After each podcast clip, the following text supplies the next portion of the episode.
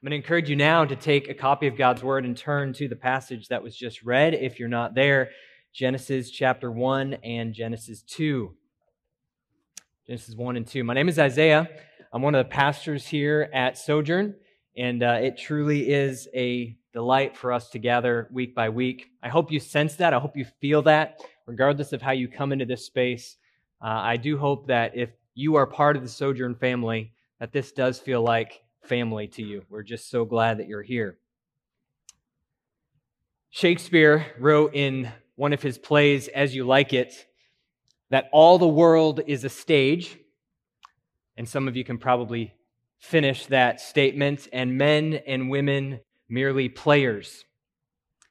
The story we use to make sense of our lives on a weekly basis often puts us at the center we are the heroes of our own story.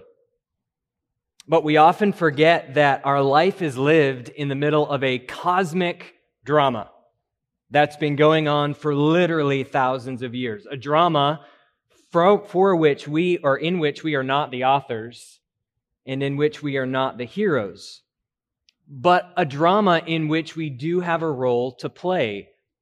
We have a place to play in this grand and glorious story.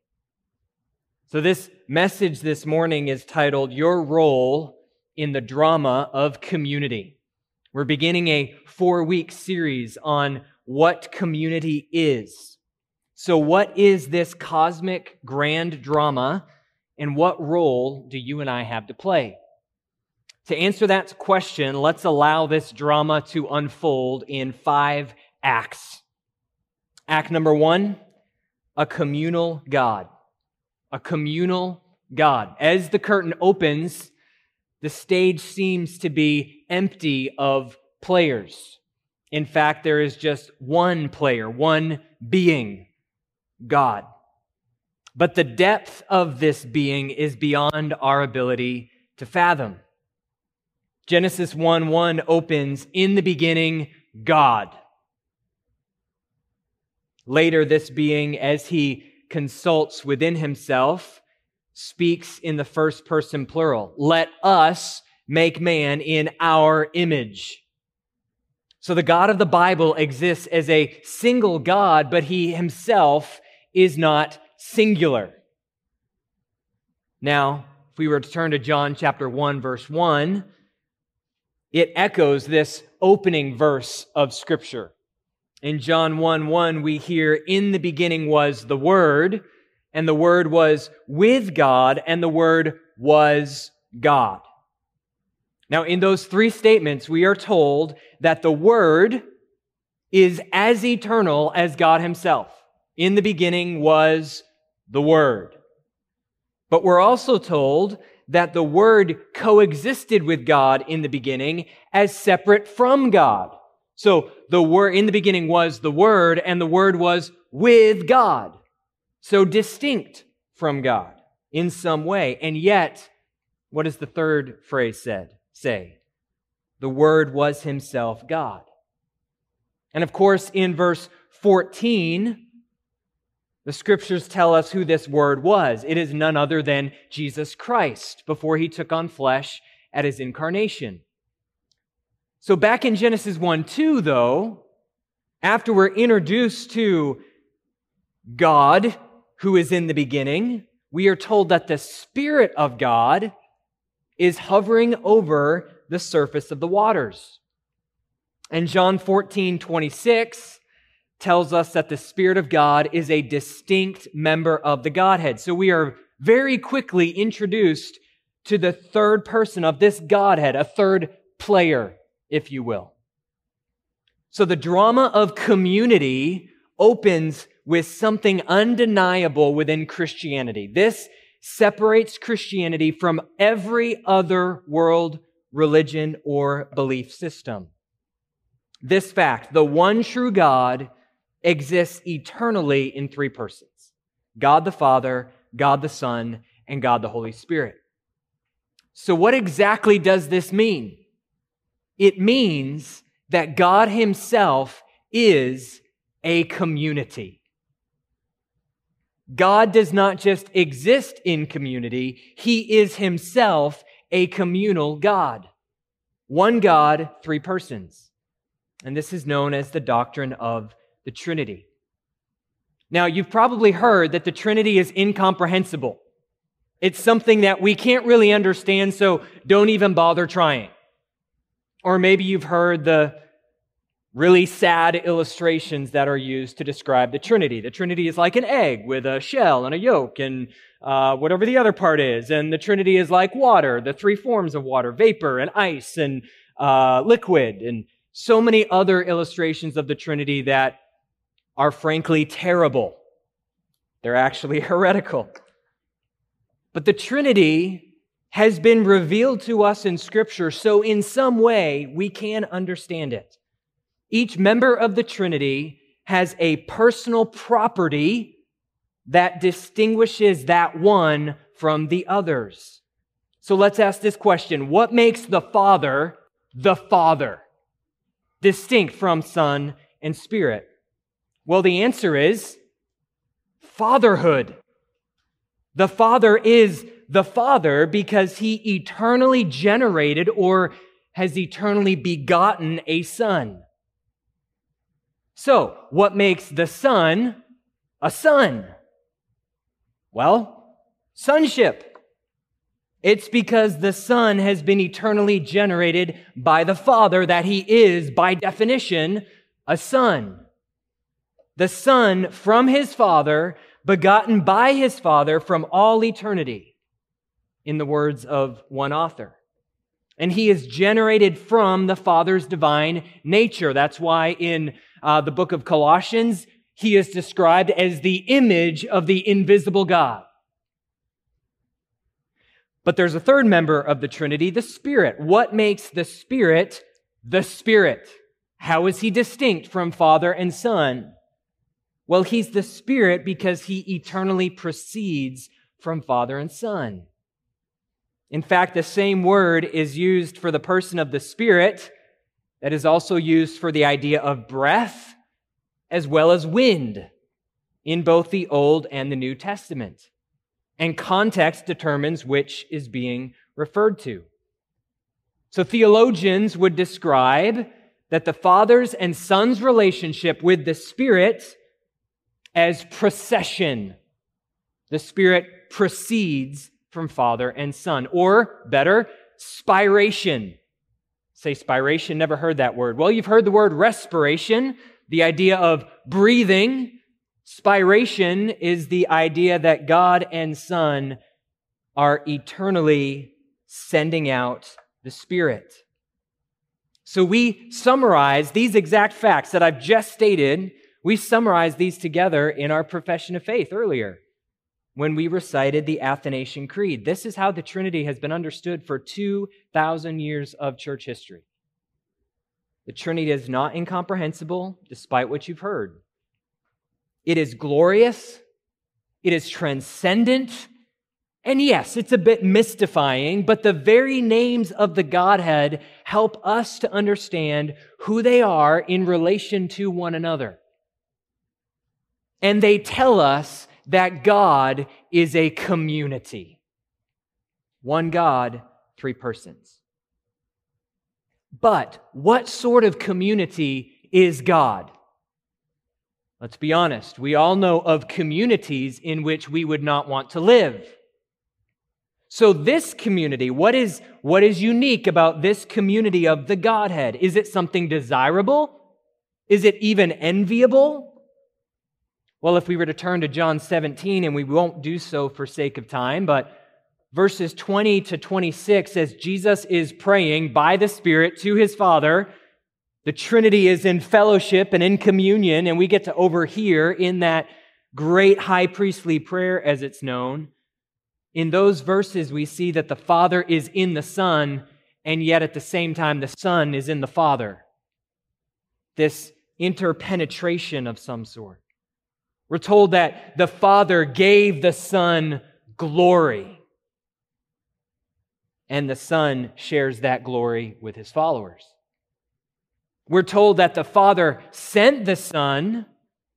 that the Father eternally loves the Son before, since before the foundations of the world ever existed. And further, we're told that the Father loves the followers of his Son.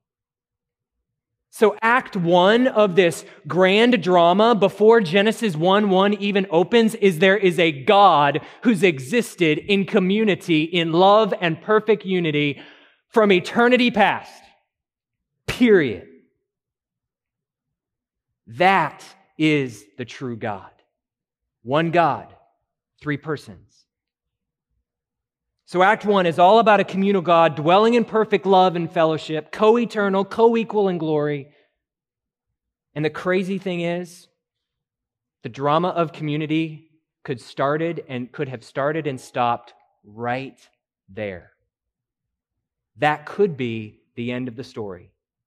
God, Father, Father, Son, Spirit, dwelling in perfect fellowship and harmony, content in and of themselves with no need for any other being, no need for creation, no need for any one of us. But the drama doesn't end there, it begins there. Because God, as Father, Son, and Spirit, are generous and life giving. After all, the Father is a Father because he begets a Son. Father and Son send a spirit. They are life giving and generous beings. So, Act Two, the Father creates a community to image and enjoy the communal God. Act One, a communal God. Act Two, God creates a community to image, to represent, and to enjoy the communal God. So Genesis 1, verse 26 says this Then God said, Let us make man in our image according to our likeness. They will rule the fish of the sea, the birds of the sky, the livestock, the whole earth, and the creatures that crawl on the earth. So God created man in his own image. He created him in the image of God. He created them male and female. So don't miss what's happening in these verses. First, man was created in God's image for community with God. Here in Genesis 1 and later in Genesis 2, we see that God is in a direct relationship with man to the point that God would actually make it a habit to walk with his created man and woman in the garden that he had made for them. Uninterrupted, perfect fellowship between the communal God and the little community that he has created. So you and I, don't miss this, you and I, as beings made in the image of God, were made for fellowship with that glorious Trinity. Father, Son, and Spirit who exist in perfect contentment, harmony, and unity, and have since the before the foundations of the world and will into eternity f- future, you and I were made to fellowship with that God. Now, if we'd read the entirety of chapter 1, like a drumbeat, we would hear these words repeated over and over again. And God saw that it was good. And God saw that it was good. And God saw that it was good. And God saw that it was good. Three more times, seven times in total. God saw something was good. And then suddenly you get to verse 18 and that drumbeat is interrupted drastically.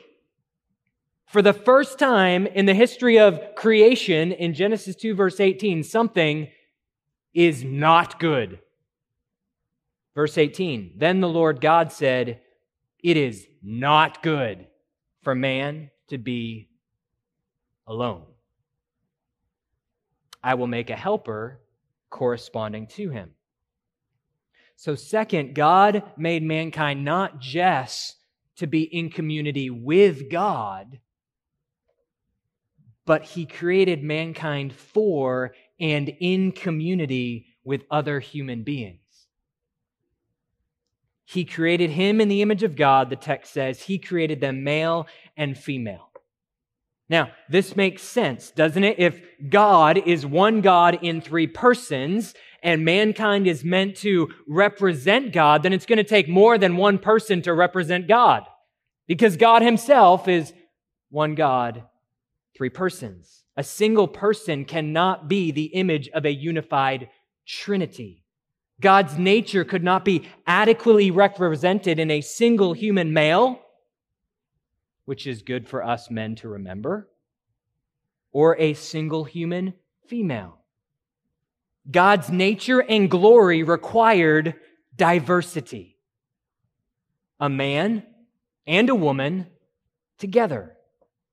But even that could not contain the diversity, the creative diversity of God. And God's first command to them was to go and make other representatives of God to fill the earth. So let's pause here for just a moment for a brief application. Any individual group of people, or rather, let me rephrase that, any individual or group of people that views itself as intrinsically better than any other individual or group of people is practically denying the image of God in mankind. And it's so easy for us to do. So easy. It's so easy to begin to look at a group of people that's different from us within a society, whether they're illegal immigrants or whether they are those who are lower on the socioeconomic scale or those with a different skin tone or a different accent or those from a different ideological viewpoint or a political party. It's so easy to begin to view them as at least slightly essentially inferior. And this is a practical denial of the image of God in man. Second point to pause for application. The text tells us that this marriage was designed by God between a man and a woman as a unique manifestation of God's glory. But American culture and other Western cultures have turned this God displaying institution into an individual defining institution. Rather than marriage being that which is to represent the glory of God, it has become that which by we try to create our own identities. And the argument goes, well, love is love, right? So I ought to have the freedom to define who I am as a human being through whom I choose to marry or whom I choose to love in a romantic way, even if that one is of the same gender. But, friends, according to our text, when that happens, mankind has decided that it knows better what best displays God's glory than God Himself does.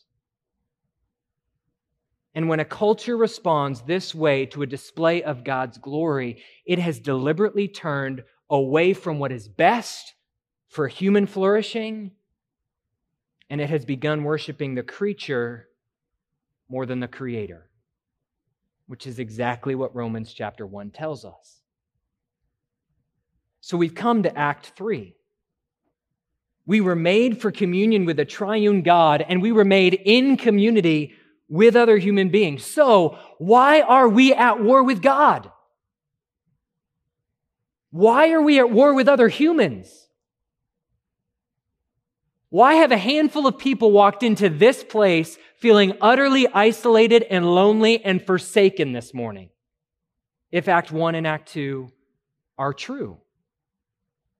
Well, because of Act 3, a broken community. Genesis chapter 3, verses 1 through 6 reads this way Now, the serpent, and this is our enemy Satan, was the most cunning of all the wild animals that the Lord God had made. He said to the woman, Did God really say you can't eat from any tree in the garden? The woman said to the serpent, We may eat the fruit from the fruit from the trees in the garden, but about the fruit of the tree in the middle of the garden, God said, You must not eat it or touch it, or you will die?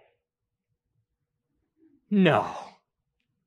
You will not certainly die, the serpent said to the woman. In fact, God knows that when you eat it, your eyes will be opened and you'll be like God, knowing good and evil. So the woman saw that the tree was good for food and delightful to look at, and that it was desirable for obtaining wisdom. So she took some of the fruit and ate it. She also gave it to her husband who was with her, and he ate it. And in that moment, creation cracked, community crumbled, and humankind has ever since been in a rebel, been a rebel in arms against God. And ever since, mankind has been in a civil war within ourselves. And what was the breaking point? The breaking point was unbelief in the words and the character of God. And in the aftermath of that unbelief, when Adam and Eve chose to believe Satan over God and to surrender blessed submission to God, this glorious Trinity, and instead reached out for some perceived autonomy, the aftermath is spiritual and physical death, combined with shame and fear. And when God confronts them, that perfect little community is shattered even further. Because rather than owning up to his own failures of responsibility, what does the first man do? He responds in absolute self centeredness. He blames both Eve, the woman God had given to him, and his creator. All of a sudden, life wasn't about God anymore, it was about him. The woman you gave to be with me, she gave me some fruit from the tree and I ate. Genesis 3:12 says. When Liz and I were living in Nebraska, we uh, enjoyed a, an especially delicious cantaloupe on one spring afternoon. We were sitting out on the back patio and we took the seeds from that cantaloupe and we planted them in the garden box that was, I think to this point, pretty empty out back. And some friends told us, hey, it's a store bought cantaloupe. Don't expect to get anything from it. But within a few weeks, we were watching this healthy little cantaloupe plant grow. Fascinating story, I know. Surprising. You plant cantaloupe seeds and wow, a cantaloupe grows. Shocking. Now, the story would have been a whole lot more fun if I had said we planted cantaloupe seeds, and guess what came up? A fig tree. Or better yet, a fig Newton tree. That'd have been amazing. But there's nothing surprising that seeds produce the fruit of the plant from which they came. And it shouldn't be any surprise that the seed of unbelief, once it's planted in the soil of the human heart, produces nothing but self centeredness. It's incapable of producing anything else. When God is no longer at the center of human existence, we naturally experience the breaking of human community. So, a communal God created us for community, in community, to image Him but we broke it. And it's still broken. So, is there any hope for this drama, this story of community? Well, Act 4 says yes. Act 4 is a restored community. And to dive into this act, we have to go from the very first book of the Bible to the very last book of the Bible, from the first chapter to the last two chapters. And this is what Revelation chapter 2, beginning in verse 1, says Then I saw a new heaven and a new earth. For the first heaven and first earth had passed away, and the sea was no more. I also saw the holy city, the new Jerusalem, coming down out of heaven from God, prepared like a bride adorned for her husband. Interesting. The Bible opens with a marriage and seems to be ending with a marriage. Then I heard a loud voice from the throne Look, God's dwelling is with humanity, and he will live with them. Huh. God used to walk with Adam and Eve in the garden. And now, at the end of all things, God is dwelling with mankind. They will be his peoples, and God himself will be with them and will be their God. He will wipe away every tear from their eyes. Just pause there right now. Think about every tear you have cried in the last five years. God's going to wipe all those away. Death will be no more. Grief, crying, and pain will be no more because the previous things have passed away. Then the one seated on the throne. I wonder if we should care about what he has to say.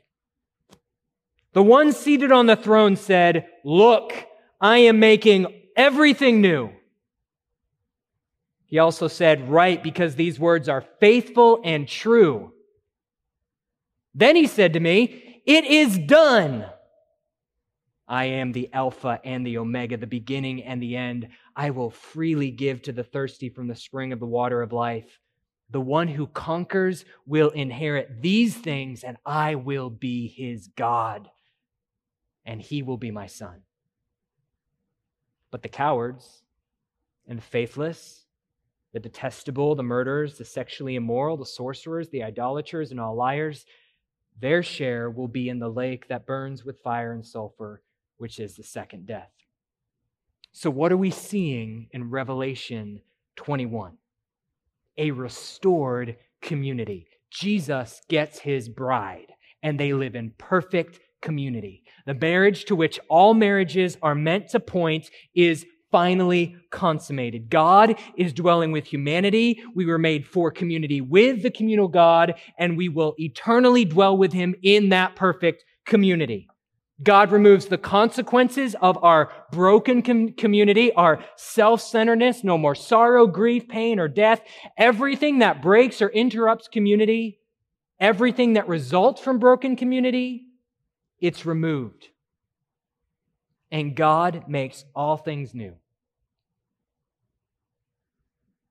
And even those who are determined to break community as God designed it to be, and those who remain in that position of rebellion unrepentantly, they will not be allowed to share or spoil that community. And that is just and that is good. But how do we get from Act 3, broken community, in which we all participate as active and broken people, to Act 4, where only some will participate in eternal community with God and with the people of God. And that's where we come to Act 5. And Act 5 is this an invitation into community.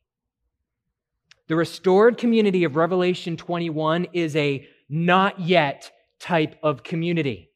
We are not able to experience that type of community yet. But there is an already reality to this community. It's something that you and I get to begin to enjoy, begin to get to get a taste of in the midst of this broken world. But how? And in what context? Well, God is calling out for himself from every tribe, every nation, every tongue, every people, a people for his own inheritance. He's reconciling them to himself, even though they deserve only wrath. He's drawing them into his community with himself by uniting them to his son, Jesus. And more than that, he is giving to them his own spirit to dwell within them. And then he's placing them into this drama as a foretaste of what is to come. And he's doing all of this because he loves them. And that people that God is drawing together from every tribe, tongue, nation, and people group, that people is known collectively as the Big C Church. The church from every age and from every background.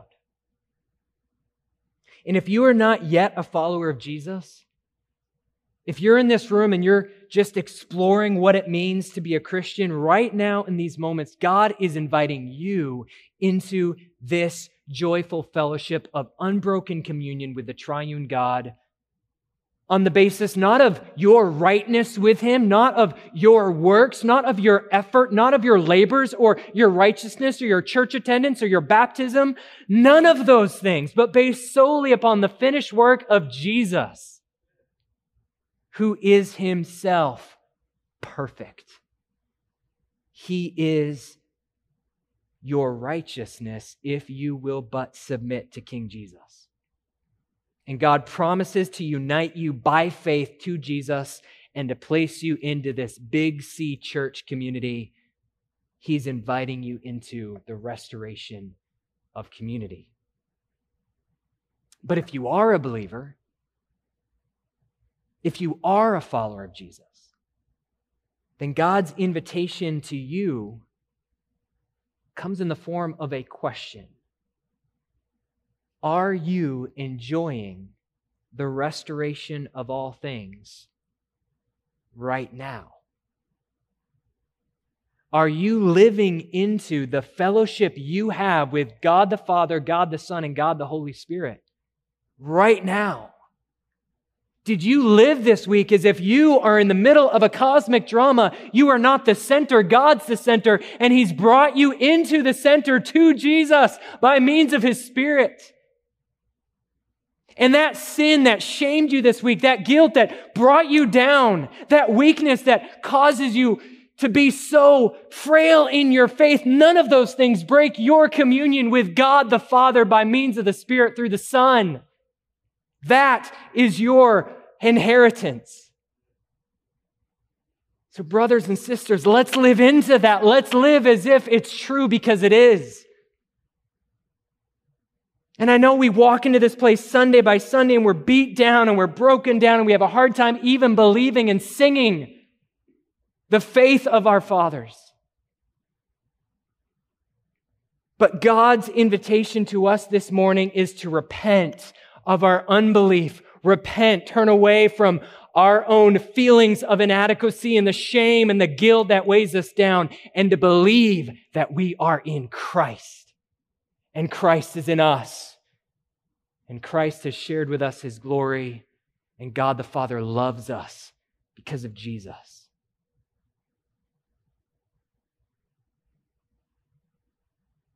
So, what are some implications for you and I for Sojourn Community Church?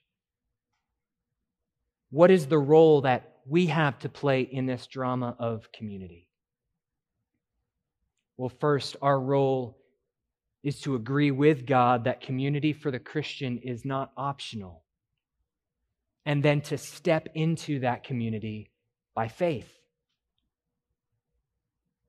And if our experience of Christianity is limited to this hour and a half worship service from week to week to week to week, then we are missing out on significant portions of the Christian life. We cannot live out the Christian life as God intended it to be if we are in isolation. And we don't like to hear that as individualistic Western people because we like our freedom and our individualism. But, friends, it's not about you and it's not about me. It's about Jesus. And Jesus is pulling together a people. We're just a ragtag bunch of people, aren't we? But we bear the image of Jesus. And God is inviting us deeper into that community. We are shortchanging the plan of God to transform us in and through community if this hour and a half is all that we know of the Christian life. So the Bible invites us to recognize our need for community, to turn from avoiding or ignoring community, and then to step by faith into deeper and deeper community with other believers. So for you, that may mean that you, that you want to begin exploring church membership here or at another gospel preaching church. Because the glorious reality is, this isn't the only community of Jesus, even within this neighborhood. There are brothers and sisters who have been brought into this same people group that are worshiping Jesus all across our city, all across our state, all across our country, and all across our world. Now, for everyone here, another implication is we, we want to invite you once again to our next two Wednesday nights as we lay a foundation for what our community life together, our ministry life together is going to look like in our life group ministry. And as a church, it means that we are going to continue repeatedly, faithfully, persistently to call one another into, into deeper community. And that means that perhaps our conversations need to go, on occasion, a little bit deeper than the weather or sports or the next vacation but to how we are actually doing with God if we're actually living life by faith. Second, our role is to recognize that our community with one another is not uh, supernatural. Let me try that again. It is supernatural, it's not surface level. That means that our basis for community is not affinity around anything or anyone else apart from Jesus Christ. So that means who we vote for in the next election doesn't unite us and should not be looked to as if it's a unifying factor for us. We aren't in community because we are all males or all females, obviously. We're not in community because we're all college students or senior saints. We aren't in community because we're all singles or all couples or because we all have kids or because we've all chosen the same educational environment for our kids. We aren't even in community because we all root for the Tennessee Vols. Did you know there are some Alabama fans in our church? Shocking, I know. So, question What can unite a Tennessee fan and an Alabama fan? And what could unite a 20 something single with a 50 something married couple? And what could unite a Republican and a Democrat, or a conservative and a liberal? Nothing but the gospel of Jesus Christ.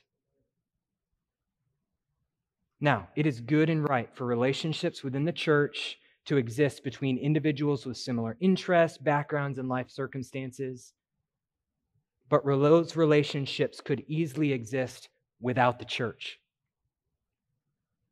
If we're going to be a church that represents to a watching world the power of inner gospel realities, then as a church, we are going to build our community upon realities that flow from following Jesus not merely from some superficial realities of shared interests and backgrounds and life experiences.